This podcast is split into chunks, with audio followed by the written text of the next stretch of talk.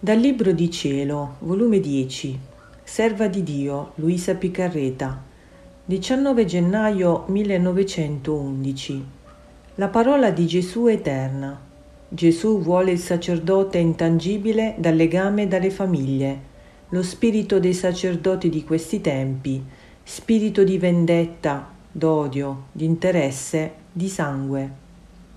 Sentendo le difficoltà dei sacerdoti, specie sul rompere affatto il legame dalle famiglie e che era impossibile attuarlo nel modo che diceva il benedetto Gesù e che se fosse vero parlasse al Papa che lui che tiene autorità potesse comandare a tutti e venire a capo dell'opera.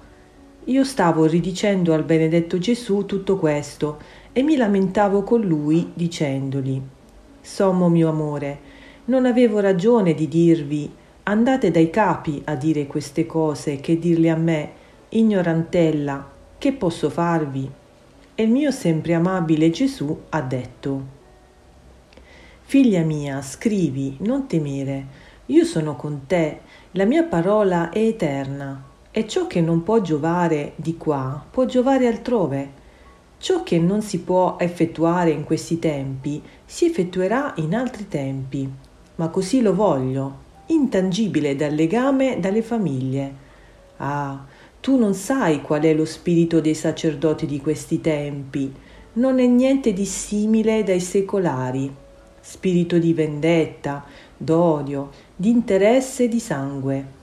Or dovendo vivere insieme, se uno guadagna più dell'altro e non lasciando a bene di tutti, chi si sentirà anteposto, chi defradato, chi umiliato, credendosi che anche lui sarebbe buono per fare quel guadagno, e quindi le risse, i rancori, i dispiaceri, e giungerebbero anche alle mani.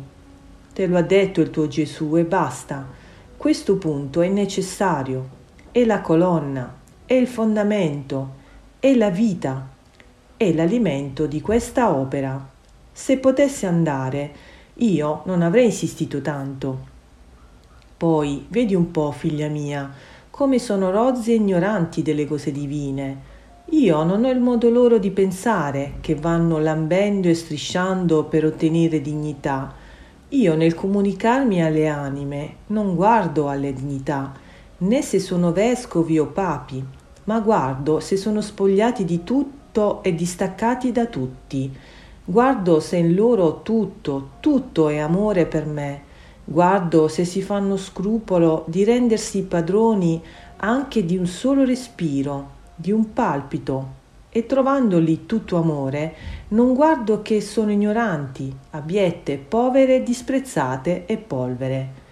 La stessa polvere la converto in oro, la trasformo in me, le comunico tutto me stesso, le affido i più intimi miei segreti, le fo parte delle mie gioie e dei miei dolori Anzi, vivendo in me in virtù dell'amore, non è meraviglia che queste anime siano a giorno della mia volontà sulle anime e sulla mia Chiesa.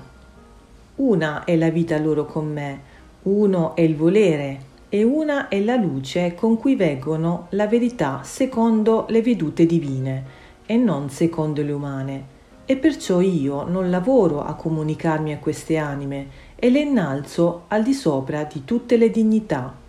Poi, stringendomi e baciandomi, mi ha detto Figlia mia bella, ma bella della mia stessa bellezza, ti affliggi delle cose che dicono? Non ti affliggere, domanda al padre B, povero mio figlio, quanto ha sofferto per causa mia dai superiori, dai suoi confratelli e da altri, fino a dichiararlo scemo, incantatore, ed a farsi un dovere di penitenziarlo. E qual era il suo diritto? L'amore. Sentendo gli altri scorno della loro vita a fronte della sua, gli hanno fatto guerra e gli fanno guerra. Ah, com'è costoso il diritto dell'amore! Molto costa a me l'amore e molto costa ai miei cari figli. Ma io l'amo assai e per quello che ha sofferto, in premio, gli ho dato me stesso e vi dimoro in lui. Povero figlio mio, non lo lasciano libero, lo spiano dappertutto.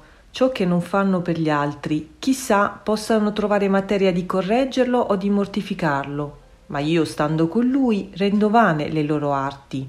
Fagli coraggio, ma oh quanto sarà terribile il giudizio che farò di questi tali che ardiscono di malmenare i miei cari figli.